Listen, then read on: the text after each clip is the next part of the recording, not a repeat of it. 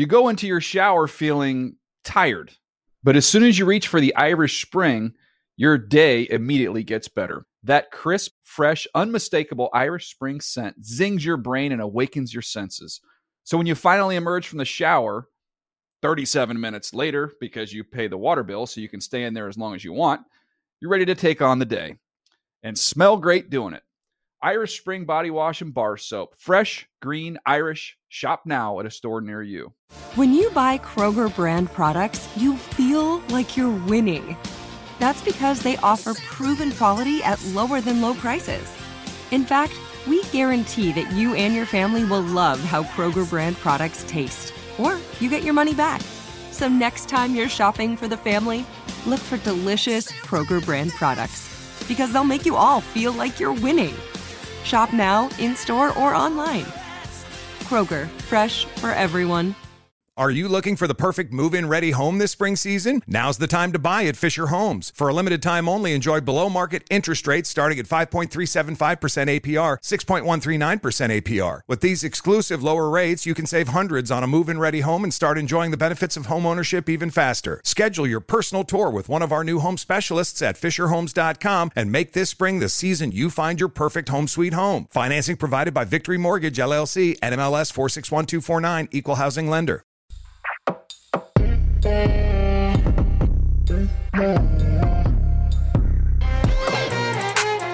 right, welcome back to the Huddle and Flow podcast. I'm Steve White here with my dude, Jim Trotter. Jim, it's Ghana hot again in Southern California. I don't know what we did, but Mother Nature is blowing some some eastward winds west, and we are catching some African heat vibes, man. What's going on? Look, for those of us who do not have air conditioning in our homes, we come to work like this in a tank top, man. It's the only way to try and stay somewhat cool here. I was gonna wear one of those cooling rags on my head to stay cool, make sure I wasn't sweating on air, but I figured that was going a little too far. Some folks might think it was a do rag, which would be silly for a guy who doesn't have any hair. So, but anyway, this, this is about the best I can do to stay cool down here. Because you're right, it is gonna hot. It, it, it is Ghana hot, and you, and you know what else is is Ghana hot? Subject wise, not trying to be facetious in terms of using that terminology, but we are seeing this freaking coronavirus not slow down, Jim. It is not slowing down. It is continuing. You know, we're seeing on the collegiate level. I mean, Nick Saban, head coach at Alabama, the athletic director down there, announced on Wednesday that they test positive. University of Florida, 19 players test positive. They're shutting down their game this weekend and pushing back their operations there it's it's it's not going away, people. And so we, you know, we're again we're going to have to figure out ways to kind of manage this.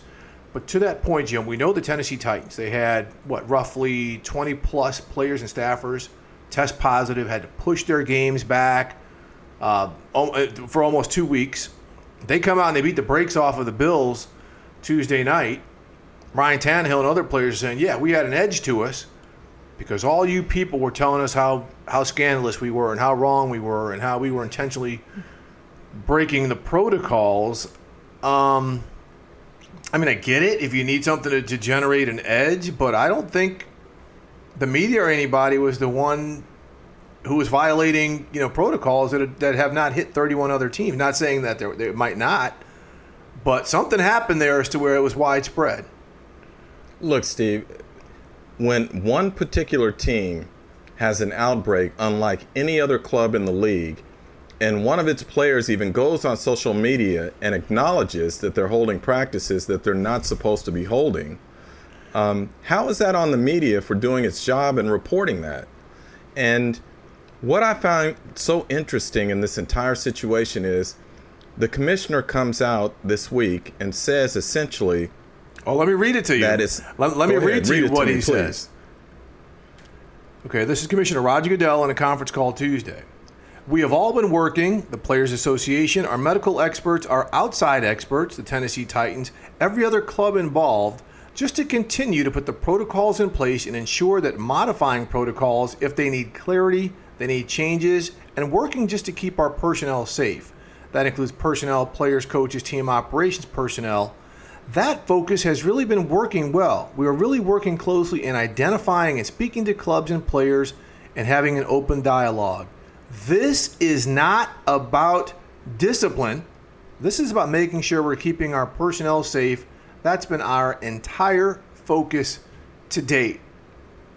Oh, okay, Steve, hold on. This, this, wait, this, yeah, this is where I got to jump in for a second. So, this is not about discipline or being punitive. And yet, correct me if I'm wrong, but it was the league office that sent out a memo last week threatening teams with discipline, with the loss of draft picks, with fines, with um, forfeiture, going as far as saying that could take place. So, did I miss something here? Was something lost in translation? Because one week they're threatening teams with all of this if guidelines and protocols aren't followed, and then the next week they're saying this is not about being punitive or, or, or imposing discipline on a club. I'm missing something. And for Ryan Tannehill to come out after the media to me was so disingenuous. And again, like you said, use whatever edge you want. But let's be honest here because the facts matter. You can't make up your own facts here. And the fact is, the Titans have had more positive tests than any other organization. Again, 20 plus. And so we didn't make that up. We're simply reporting it. So if you use that to your advantage and your edge, great for you. But at least be be straight about it and honest about it. Um, your club was the one that had the outbreak. Period. Yeah, Jim. If we're talking about like it's not about discipline, I wonder if uh, Darren Waller and Derek Carr and uh, those handful of coaches who got socked in the pocketbook a hundred thousand hundred thousand dollars for not properly wearing their mask on the sidelines. You're gonna say, wait, I'd like to be educated before I uh, get that that money deducted from my paycheck. And let's not forget the organizations of those coaches were fined two hundred and fifty thousand dollars each. So if it's not about being punitive, I think those clubs might have a different opinion on that. Well, Jim, as we've been saying all along about this virus, and now we can add maybe some of the reaction to it from the league, it is a moving target.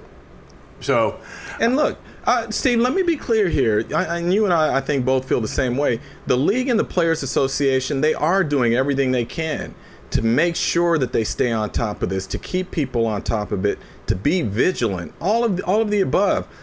But don't insult our intelligence and tell us one week it's not about discipline, it's not about being punitive. A week after you have sent out a memo threatening clubs with discipline, with fines, with loss of draft picks, with forfeiture of games, all of those things. You can't have it both ways. So that's all I'm saying here. Just be straight. Just be straight. And on that being straight, Jim, we've got a, a very special guest joining us today. And I, I think it's, it's important to us in these thematic terms. Okay, so one of the reasons why I wanted to become a journalist was because when I was a, a little kid growing up outside of St. Louis, I saw Bryant Gumbel doing sports on NBC. He was like him and Irv Cross were like the only two black guys I ever saw doing sports and news. I was like, I want to be like him. And I think you probably have some feeling like having a person of color inspire you in, in some way in Ralph life. Wiley. Ralph Wiley. Absolutely. The late Ralph Wiley, late great Ralph Wiley.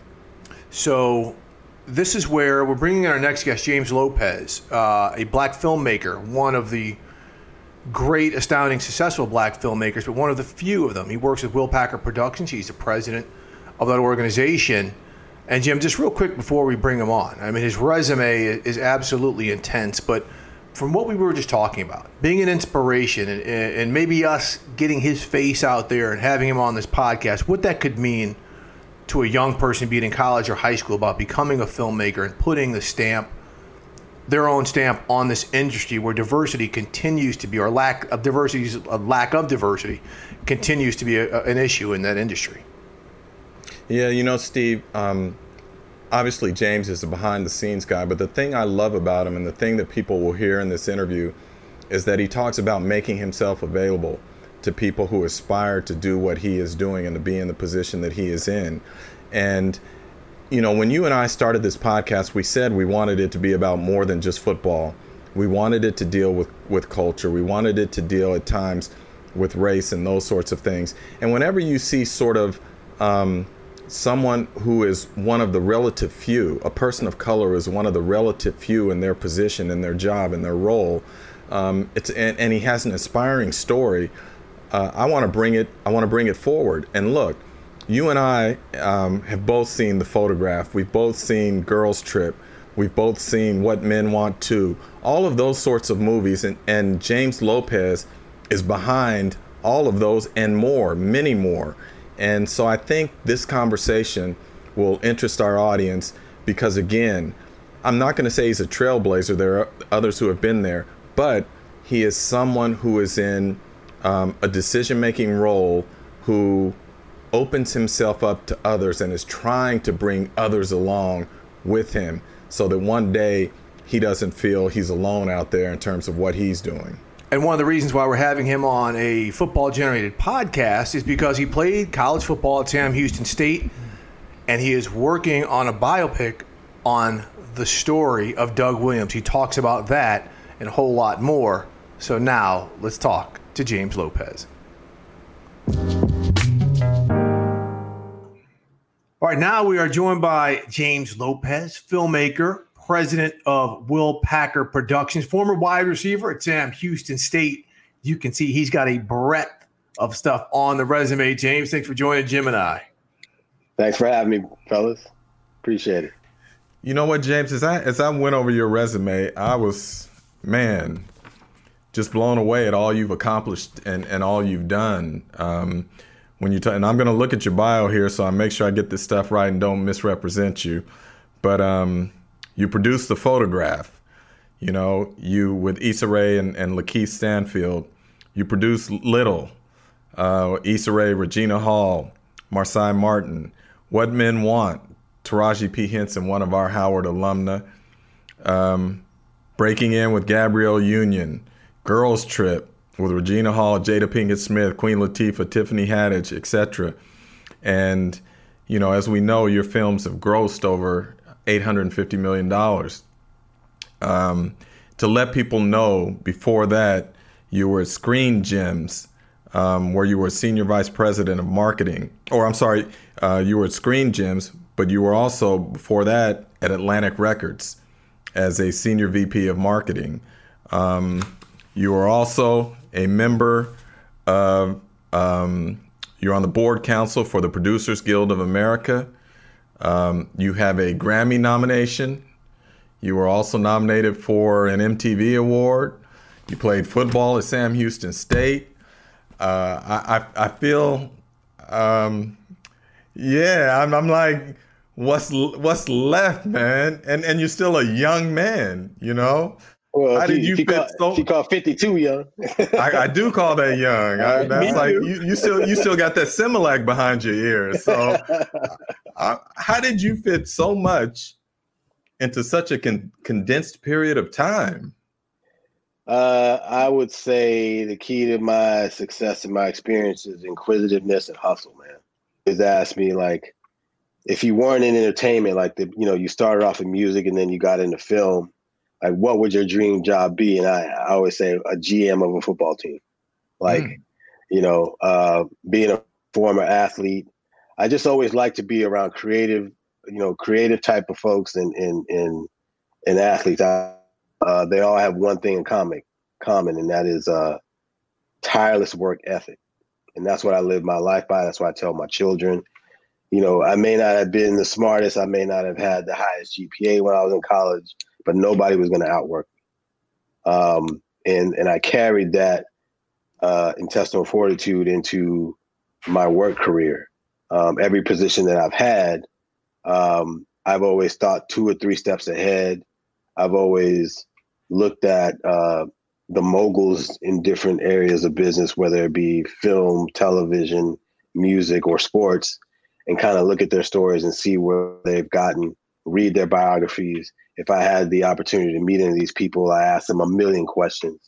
And uh, I just always just watch and really like suck the knowledge off of people that I see doing it the right way um, and try to emulate that. And that and that's been the key to my success. Really, I, I you know, I haven't, I've never been like the flashy type of guy.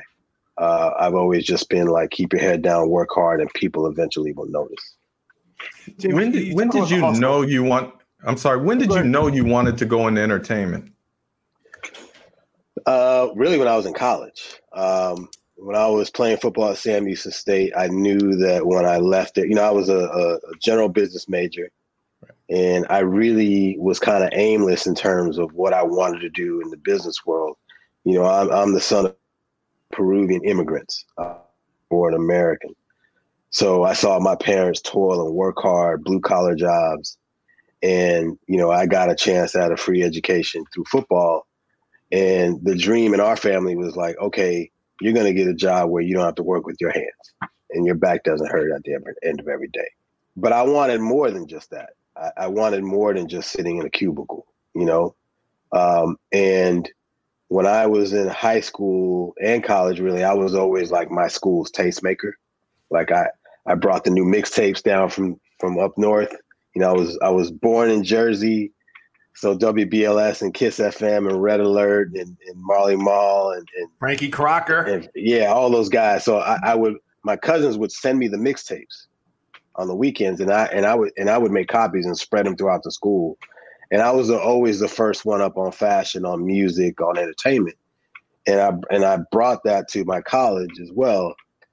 And I always wondered, like, okay, I, I can't sing, I'm not a DJ, I'm not a producer, but how can I be involved in this business? And I would go to the record store, and the clerk would just say, read that magazine over there. It's called Billboard Magazine. So I would walk into the store every week and just read the magazine and not pay for it. I would just sit down on the floor in the back and I'd read it from cover to cover. Mm-hmm. And that's when I started learning about the industry, like what publishing is and the different record labels and companies that existed and, and even people that I would read about in the magazine. And then I would send letters to these record companies. I would never get a response, but I would write looking for seeking internships and job opportunities after I got out of mm. school no one ever answered. And then uh, I caught on with a small independent record label in Austin, Texas. Started my career there, way up, and moved to LA and worked my way up to business. Uh, but I always just wanted to be around entertainment. I was always just just inquisitive about it. James, you, know, you talked about you know being you know you're a former athlete. You want to be around athletes and entertainers, and, and it seems like that's such an interchangeable thing. Like the athletes want to hang out with Lil Wayne and Ludacris and whomever, mm-hmm. and then they want to hang out with with the ballers. But when you're starting to see people like Kevin Durant and and LeBron James and Martellus Bennett kind of take the track you did now that they played professional sports and they still do, except for Marty B. But now like Marty B's an author and he's getting into animated films, and we see LeBron has has definitely got into the Hollywood scene. Mm-hmm. What about that transition? Because they at least had the economic capital to to step out on that limb yeah to go there. But what about the athletes now trying to get into that realm of things? And how are they handling it besides just writing a check? Well, I notice definitely nowadays, at least the athletes that I come in contact with, like Chris Paul, for example, um, you know, who, who are, I see them making moves in the right way that athletes perhaps in the 90s and early 2000s didn't, right?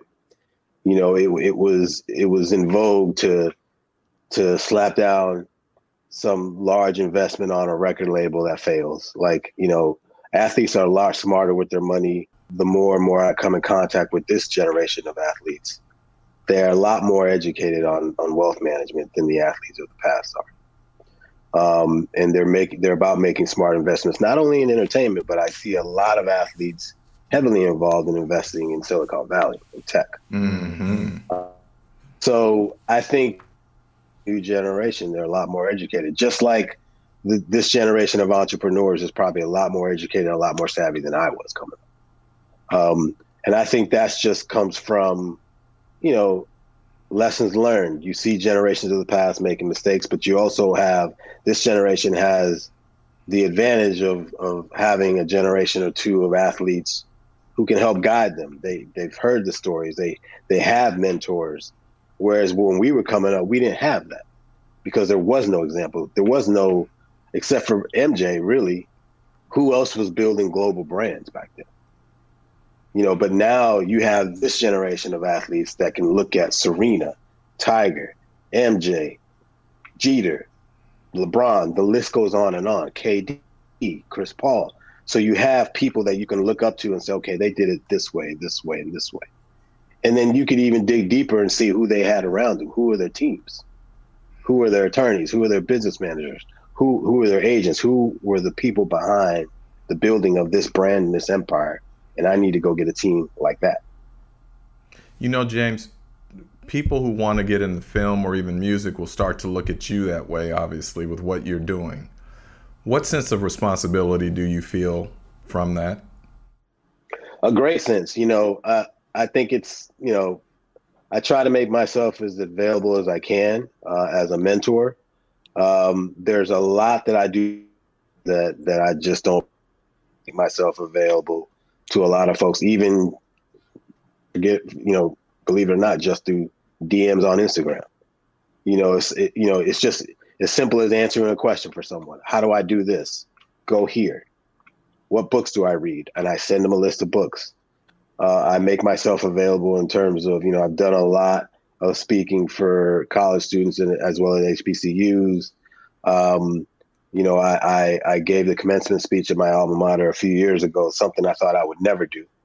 Uh, mm-hmm. Number one, because I hate public speaking.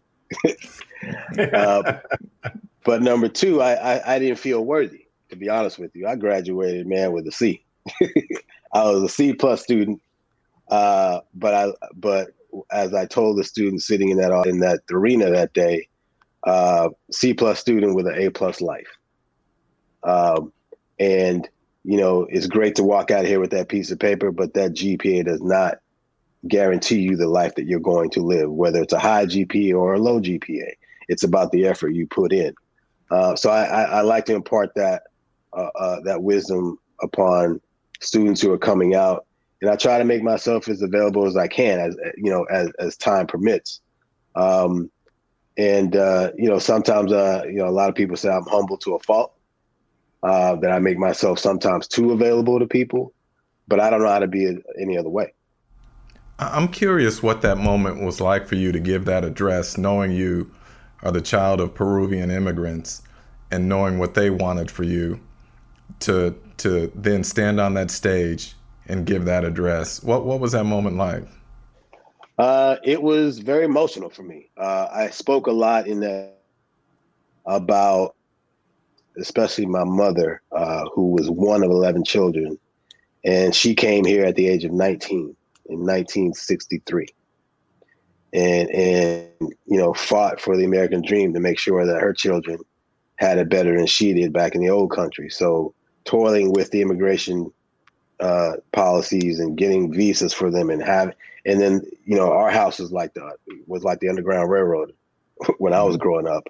Every relative, most of the relatives who are here in the United States now, all came and slept at our on our floor and then mm-hmm. made a life for themselves. And it all, you know, the tree, the, the, the roots of that tree is my mother. You know, I was the first one in my family to go to college. Mm-hmm. Uh, now there's several of us, and, and we all we owe that to my mother. So I spoke about those things, um, you know, and, and you know, being in Texas and being, you know, it was a year removed from from our current president winning the election and the rhetoric around. Uh, I think it was the hot topic at the time was the renewal of DACA. Yep. and that would have directly affected my family, right? Mm-hmm. And so I, I spoke about, you know, I spoke about how we're all dreamers. Um, and I wouldn't have gone on to do any of those things if my mother was not welcome. Here. You know, you, you mentioned pursuing the ideals of this country. And in 2014, you did the piece American, which was, man, it's powerful. Um, and number one, I'm wondering what compelled you to do it. And then number two, let's now fast forward six years to today. And have you seen a change and your thoughts on where we are? Uh, yeah, I remember the exact day that I was compelled to do something about it. I was sitting on my couch. It was in, I can't remember the exact date. It was August, I believe. And uh, the uprising in Ferguson, Missouri was playing out on the news. And I'm sitting there with my youngest daughter. I'm watching. And I was so frustrated that here it is again, it happened. And I'm complaining about it, but I'm sitting on my couch doing nothing about it. So I called Nate Parker, who's a friend, and and I just expressed my frustration. And and he said, "Why don't we make art? Let's do something." And I said, "Well, that's why I called you. I have an idea." So I pitched him the rough idea of what I wanted to do. And he happened to be at LAX about to board a flight to Ferguson to shoot documentary footage. He was mm-hmm. like, Well, I'm headed there now. And I said, Okay, well, think about it and let me know if you want to try to collaborate and do something. About five hours later, I get a text from him and he says, Check your inbox. And I open it and it's a 10 page script to a short. Three weeks later, we were on set filming. Uh, we we dug into our own pockets. We, we, we called in favors, and we shot this really poignant short. Uh, that you know is probably the thing I'm most proud of in my career. Uh, and people to this day come up to me and be like, "Man, that that is powerful." What has changed since then? Unfortunately, not a lot in terms of those issues continuing. I will say that I have more hope than I did before because after the murder of George Floyd this summer, I've seen more voices that don't look like ours speaking up finally. And I've, you know, as we've all known, a lot of the movement, movements that we've experienced in this country to move civil rights forward have to be taken on by by more than just the people that are directly affected. It it ha- it has to come with acknowledgement from white folks in this country about our history, about our past, and we're never going to move forward if everybody just sit down and acknowledge what has happened in this country. And I'm not just talking about uh, police brutality in, in the current situation, but you know when you hear discussions and and talk about well they should pull themselves up by their bootstraps and they should, like we did i need white folks to know their own history. Because when you say things like that that lets me know you don't know your own history. Right. Mm-hmm. You have to acknowledge that you your ancestors they benefited from the gi bill in the 40s where black folks were shut out. They benefited from FHA loans where black folks were shut out. Previous to that, when I hear discussions about reparations and and it's met with a snicker, yeah, that's never going to happen for you folks. Move on. It's not going to happen. The past is the past. Do you know who got reparations after the Civil War? Slave owners for their lost chattel, their lost property. Mm slave owners got reparations because they had no more slave. It was property. So the government sent them checks. The ancestors of slaves got nothing. Japanese internment camps, those families got reparations.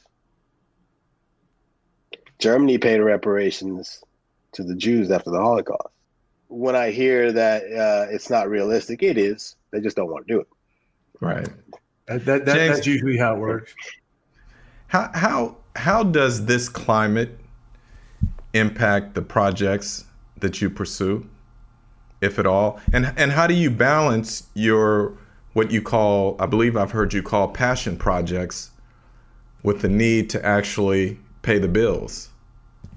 Yeah, you know, it, it's look at the end of the day, it's a business, right? So um, we always have to try to balance our slate with the projects something very important is, and even with those we still want to make sure that it's entertaining and that we have the best opportunity for commercial success. But sometimes there are projects that are just too important that we you know and a lot of them we have in development that that you know we are developing those with the eye to make an impact and change and not necessarily commercial success. Where they end up could be streaming, could be television, uh, but we believe in them strongly enough that we feel is worth the effort to develop them. Um, and you know, primarily we've been known to be, uh, you know, comedy and thriller heavy driven company, but we do have a lot in development uh, that's going to, I guess, diversify what we what we've been known for. Uh, the photograph being one of them. We had never done a romance before, and we and we put that out, and we have. Uh, you did it well. Thank you, thank you. You did it well. You know, we have some big action projects that are world building epic. We have an ancient African epic called Warrior Queen that we have in development. Story of a queen named Amanirenas who defeated the Roman Empire. We feel like her story is important to tell. Um, you know, and we we we have uh, a project called Bama, um, and we, we know we're going to do our first sports-driven film with with the Doug Williams uh, biopic, which we're really excited about. So, tell us how that came about. Well, my partner Will Packer's from Tampa, from St. Pete, and he grew up a Tampa Bay fan, and more particularly, he grew up a Doug Williams fan. Um, and he has a good relationship with Doug and, and the team around him and for years they've talked about it. And Will was, you know, wasn't quite ready yet. And then we we approached Doug earlier this year uh, because we we come up with with like a rough idea how we wanted to tell the story. Um, and for me, really, it was more about not doing the by the numbers biopic. Um, you know, we wanted to try to figure out a new way in or a different point of view and uh, when we talked to Doug and his team, and we said, "Look, we we think we know we want to tell your story in a different way. We want to play around with it, but you know, would you? What do you think about telling two parallel storylines? You're following Doug's career, but you're also following someone that he greatly impacted. So uh, we got it when it was announced that we were doing the project. Uh, I got a call from Anthony Hemingway, great director, um, and Anthony said, "Man, I was born to direct this project, and I know the two guys who should write it." And we sat down with them on Zoom and kind of gave them the rough idea of what we were looking for, and they went off and came back and pitched it back to us in great detail, and they had us in tears. And then uh, they just pitched it to Doug a few weeks ago, and Doug was blown away and very emotional about what he heard. Uh, so we found our writers, we have our director, and now we're going to try to put this thing together and, and see when we could safely make this film and bring it to the world. But it needs to be told, you know, if, you know, growing up as a kid, I don't remember James Harris, but I do remember Doug. You know, the the being the first black quarterback to be drafted in the first round, being the first one to go to Super Bowl. People remember those things, but they don't, you know, we want to also highlight the trials and tribulations this man had to go through. You know, how do you lead a losing franchise straight playoff appearance, Tampa, and they don't want to pay him? Yep, wouldn't give him the extension. They wouldn't give him the extension. When he was starting for them, he was the lowest paid quarterback as a starter, and he was even behind a lot of backups in salary. That yep. tells you the kind of respect that they had for him back then. Um, and you know, he ended up having to go to the USFL, and it was Joe Gibbs, who you know was a coordinator down in Tampa, uh, who who you know called on Doug to come up there and and and, and play for the Redskins. Um, so it, it's an amazing story, uh, and and of triumph, but also a lot of tribulation. You know, it wasn't all easy when he got to DC either. You know, if you guys so, remember the, the quarterback controversy between him and, and Jay Schroeder. Mm-hmm. Oh, I was at Howard then. I was at Howard yeah. then. So we was in your face daily. So we know yeah. Doug. Doug's a good friend of ours. Is he lobbying for anyone in particular to play him? He hasn't mentioned it. I, I, have, I, I, have like I have a couple of actors in my head that I Can think you would disclose? be perfect. I, I can't. you can't do it. Nah, because I don't. Right. I, I don't want their You- team gotta saying, get "Hey, we heard you said time, this." right? Yeah, yeah. but th- there's a couple of folks that I have in my head, and, and Anthony Hemingway has some people in his mind as well. Will really was the one most passionate about it. He brought it to me and was like, "What about Doug Williams biopic?" And I said, "I'm down, man. Like Doug is a legend. I love Well, that. see, there's, there's gonna be- there's gonna be one more chapter because we had Doug on the podcast about two weeks ago, right? And he Doug's a good Mhm. friend of ours. Yeah, And you know, with so few black head coaches getting hired in the NFL, we're, we were trying to come up with a way to introduce owners to these coaches so they could get familiarized and make it happen. So Doug Yeah. is going to have a big cookout at his house up in DC. Right, his wife is going to make was it gumbo or jambalaya, Jim? It was gumbo. It was gumbo. Gumbo. All right, so you'll be invited. You invited to be invited to James, and then you know, we- right. and Doug's going to solve the problems of this racial inequity in coaching hiring as well by having to cook out at his spot. Well, if if there's anyone listening from the Houston Texans front office, because I'm a Texans fan, we Why? need Eric. We need Eric Bieniemy. Eric Bieniemy needs to get that job. I'm putting it out there. Hey, you're not alone. You're He not alone. that job. He needs to groom Deshaun Watson, and they need, they need to be together for the next ten years. That's what I'm saying. Bring that lot of Chiefs offense down to Houston. You got a lot of support on that one. Yeah. And, and kind of along those lines, James, you know, Jim and I talk about this all, the- all the time too. The few coaches of color that there are in the NFL, you know, some of them have not necessarily hired people of color on their staffs or, or don't have a ton of them on their staffs. As a filmmaker, we see these great films you've made. You've got a lot of great leading ladies and leading men of color in front of the camera. Is it imperative to what you and Will do to have that type of diversity behind the camera as your writers, as your shooters, as your showrunners, and things like that. Absolutely. Look, sometimes you do your best you can, and sometimes you don't always achieve the the, the percentage and the numbers you want.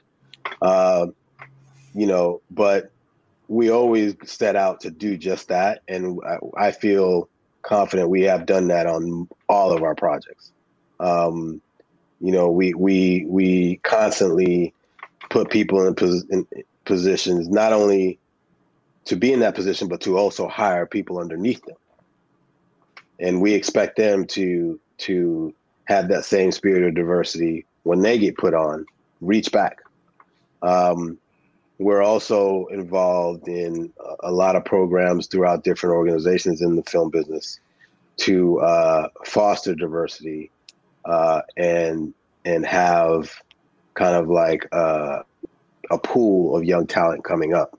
So i'm involved with a project where we are going to announce at the top of next year a program with jointly with Universal for below the line, uh, below the line jobs, which are, you know, uh, the department heads on television and and uh, and film sets. Um, it will be uh, kind of like an apprenticeship program where you will be able to get to shadow folks on set and be paid for it. See how awesome. barriers to entry. You know, a lot of folks don't have the means to to shadow or intern for little or no money. Um, and that most of the time is the barrier to entry to this business. So we're going to try to fix that with, with providing positions on productions so that a pool of people we can choose, you know, to be line producers, to come up the ranks, uh, to be first ADs uh, you know to be production designers so that there's not a lot of looking around when you're asked to be diverse in your crew and, and that question comes up and people are like well i don't know any Exactly. people in it Right. Right. Exactly. and, and and a lot of people in our industry you know people of color in our industry circulate lists you know Mhm. in terms of here are all the diverse hiring candidates in all these different departments so we we we exchange ideas we exchange lists we you know people are always calling me i'm calling other people we're always referring people um that's the way it's going to get done you know keeping information to ourselves is not going to help uh, the next generation coming up so we have to push them out there expose them as much as we can. James, I know you got to get out of here, but I wanted to ask you um, this. When you see the success of, say, a Black Panther, and for so long Hollywood thought that a film fronted by people of color could not generate international revenue, so to speak, and to see the numbers that it did, I'm wondering what effect has that had on getting movies made um, that are fronted by people of color? And then, secondly, it would seem to me from the outside that these movie heads always look at us as primarily being people who confront comedies. And when you're trying to do a more serious piece, how challenging is it to get that done versus, say, pitching a comedy to a studio head? I would say that a lot is changing. Um, in some areas, it's changing fast. In some areas, not so much. Um, you know, you'll have, I'm pretty sure, some folks out there who are decision makers who will look at Black Panther as an anomaly. You know, they'll say, that was a Marvel movie. You know, prove that outside the Marvel universe. You know, so you still have people that might say that. Um, but then you have most folks looking at it going, okay, it's possible. Um, really, the it's all about the economics of the business so until more films fronting, uh, more, more films fronted by African Americans or people of color start doing better box office numbers worldwide, it's always going to be a ceiling for us in terms of how much marketing spend our films get, how big our production budgets are, because they put down a number and they separated between domestic and international box office. And if you have a film that has a lower international box office or none, then that affects the marketing spend. So we need more Black Panthers. We need more Get Outs. We need more Moonlights, which did more internationally than it did domestically. We need more films like that to prove in different territories that the global film audience will go see films starring predominantly people of color, Black folks in particular, and Will and I go about our jobs like, yeah, that's the historical trend, but we're different. And we choose our projects accordingly. You know, we, we, we don't set boundaries for ourselves. So, you know, whether whether the, the gatekeepers believe it or not, we move forward as if. Do you think of a film? Uh, one last question, Steve. I know we got to go, but do you think of a film as a black film or just a film? It is a film for people of color. What the story is, is how we put it together. You know, um, we try to have as much diversity in front of the camera as possible, but we also try to put our characters in stories that are universally themed. So it's it's that's why I say the new American mainstream. You know, girl on its surface is just a road trip movie that we've seen before, but we've never seen it from that point of view. So we've always seen white males going on a trip behaving badly. Right?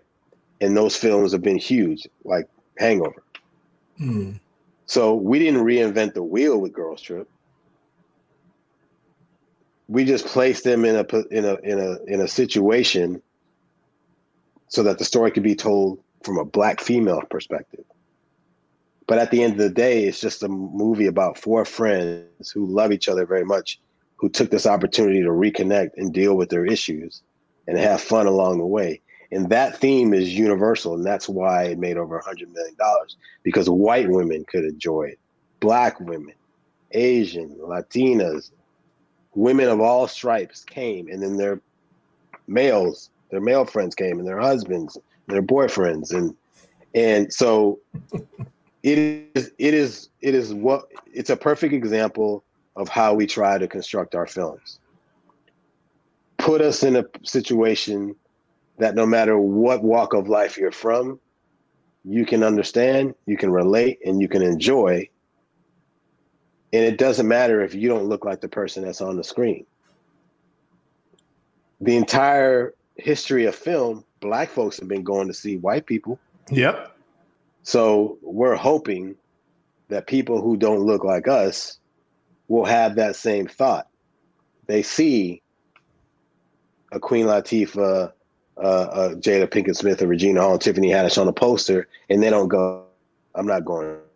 They said that movie looks funny, and I'm going to see it, and they enjoyed it, and it had nothing to do with being black. It was just a good movie. So that's what we try to accomplish. Well, James, we appreciate everything that you and Will and your whole crew are doing uh, to entertain us, to educate us, to employ us. And you know, we talked about your expansive resume to start this off.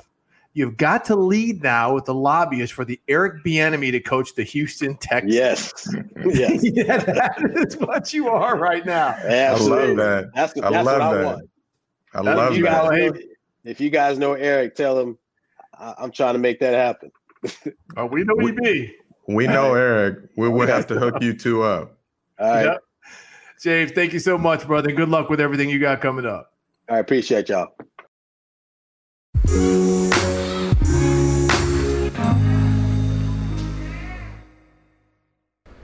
You know, Steve, the disappointing thing for me about this podcast at times is that it's over too quickly. Because I, I had so many things I wanted to talk to James about, other things I wanted to talk about. And at times I apologize to you because I think at times I was cutting you off just because I find what he does so fascinating um, that I had questions about it. And hopefully our audience will enjoy or enjoyed it as much as uh, I know I enjoyed it having the discussion with him and and you know we want to tease you a little bit here and say we're going to try and bring more guests like that on as well. And um, just stay tuned. I think I, I, think you'll enjoy it. And, and I do love the fact, you know, the Doug Williams story and the approach that he's taken. Oh, to that was- 'Cause it- it- it's brilliant. It's brilliant because you know when Doug when Doug won that Super Bowl for Washington, that was in 1989. That was my last year at Howard University in D.C.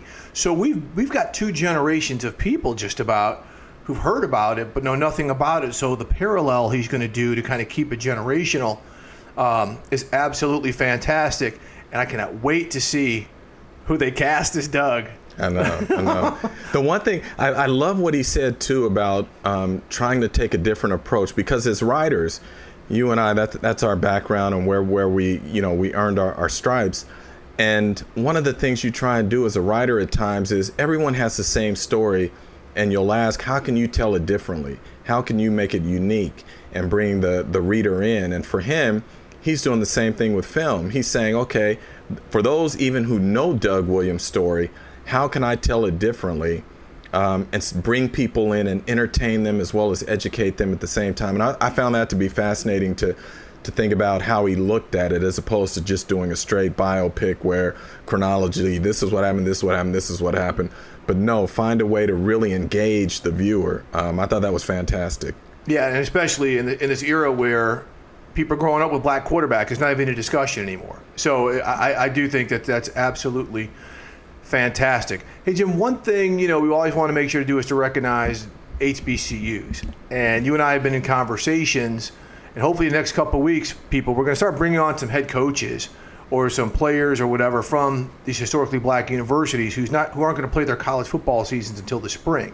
So we're going to find out how they're keeping their guys motivated, how they're getting them to class, and, and everything they're having to work with. So we can educate you about the experience of historically black colleges because I do think this is a renaissance era for HBCUs and hopefully some things like this, this Doug Williams movie when it launches and, and some of the things we're seeing going on in the world right now can really get people to go back to the roots of great education and, and history and legacy. And, and we, again, we can continue to amplify our HBCUs. Jim, on another note, before we get out of here, and it's a story that is boggling my mind in, in this the season of injuries, devastating injuries, right? Dak Prescott, Saquon Barkley, just all these guys. Chandler Jones is out for the season for the Arizona Cardinals. This has been the best sack artist in the NFL. What is it, over four or five years? This guy's a great player. On a Hall of Crickets Fame pace. On a Hall of Fame- Hall of Fame pace. crickets, Jim. Nobody is talking about this. What is going on? You know, and I and I hate to say this, Steve. It's like um, I think part of it is that he plays in Arizona and people didn't expect a lot from Arizona this year. And I don't mean in any way for that to be disrespectful to the Cardinals.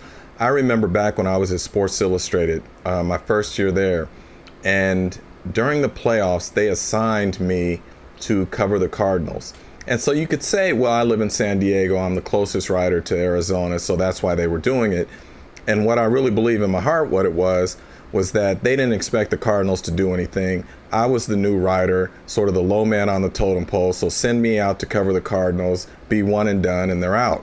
Well, if you remember that year, they went all the way to the Super Bowl, and so I ended up having, in my opinion, the best um, assignment of any of the writers at Sports Illustrated that year, being able to follow the Cardinals' journey all the way to the Super Bowl.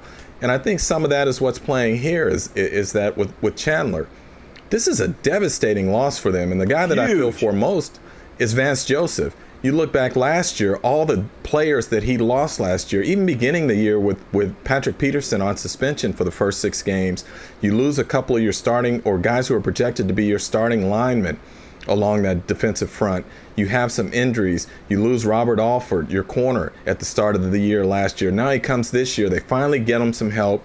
They get Isaiah Simmons in the draft. They get a couple of linebackers who can help balance the pass rush George with Chandler Phillips Jones. in the middle. Yeah, and, and now look what's happening. You know, injuries again are starting to affect that side of the ball, so I feel for him. But no question, Steve, you're right. This is a huge story, particularly for the Arizona Cardinals.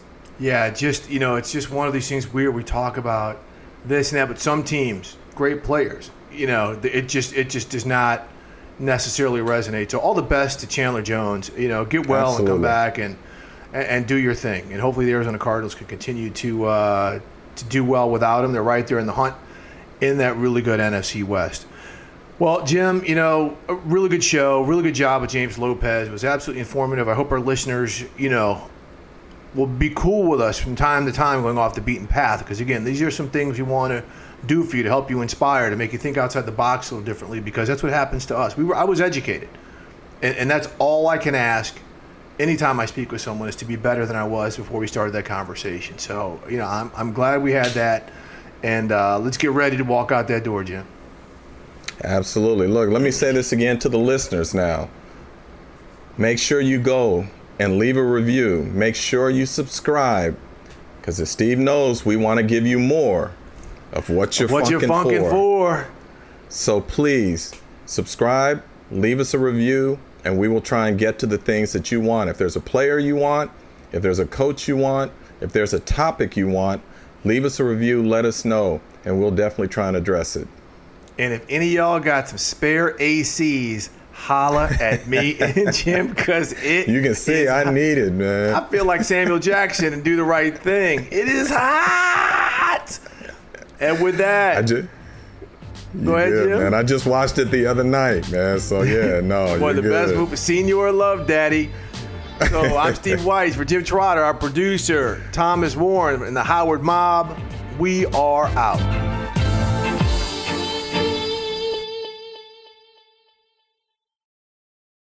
You go into your shower feeling tired, but as soon as you reach for the Irish Spring, your day immediately gets better. That crisp, fresh, unmistakable Irish Spring scent zings your brain and awakens your senses. So when you finally emerge from the shower, 37 minutes later, because you pay the water bill so you can stay in there as long as you want, you're ready to take on the day and smell great doing it. Irish Spring Body Wash and Bar Soap. Fresh, green, Irish. Shop now at a store near you. Are you looking for the perfect move in ready home this spring season? Now's the time to buy at Fisher Homes. For a limited time only, enjoy below market interest rates starting at 5.375% APR, 6.139% APR. With these exclusive lower rates, you can save hundreds on a move in ready home and start enjoying the benefits of home ownership even faster. Schedule your personal tour with one of our new home specialists at FisherHomes.com and make this spring the season you find your perfect home sweet home. Financing provided by Victory Mortgage, LLC, NMLS 461249, Equal Housing Lender. Whether you're a savvy spender maximizing your savings with cashback rewards, a thrifty rate watcher seeking the lowest interest, or a travel enthusiast looking for extraordinary perks, Kemba Financial Credit Union has a visa to complement your lifestyle and unique needs. Apply today at Kemba.org to unlock a limited time 2% cash back on purchases and pay 0% interest on balance transfers for an entire year with a new visa from Kemba. You deserve a card that works for you. Restrictions apply. Offer ends June 30th, 2024.